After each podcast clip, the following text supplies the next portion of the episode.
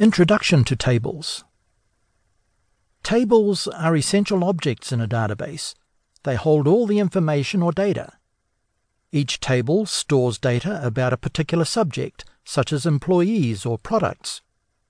A table has records, rows, and fields, columns. Fields have different types of data, such as text, numbers, dates, and hyperlinks. A record contains specific data, like information about a particular employee or product. A field contains data about one aspect of the table subject, such as first name or email address. A field value, each record has a field value. To connect the data stored in different tables, you would create relationships. A relationship is a logical connection between two tables that have a standard field. Keys.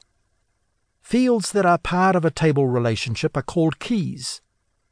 A key usually consists of one field, but may include more than one field. There are two kinds of keys. Primary key. A table can have only one primary key, a primary key consists of one or more fields that uniquely identify each record that you store in the table.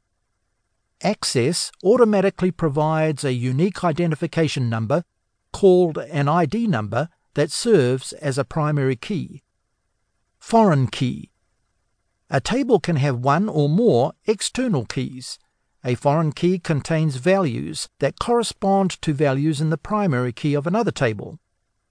For example, you might have an orders table in which each order has a customer ID number that corresponds to a record in a customer's table.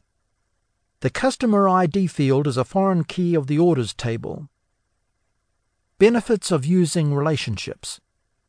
Consistency. Each item of data is recorded only once in one table.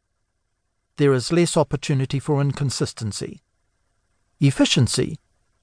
Recording data in only one place means you use less disk space. Comprehensibility. The design of a database is easier to understand if the subjects are adequately separated into tables. Create a new table in a new desktop database. 1. Under File, click New, then Blank Desktop Database. 2. In the File Name box, type a file name for the new database. 3. To save the database in a different location, click the folder icon. 4. Click Create. The new database opens with a new table named Table 1. Rename the table based on the type of data stored in it.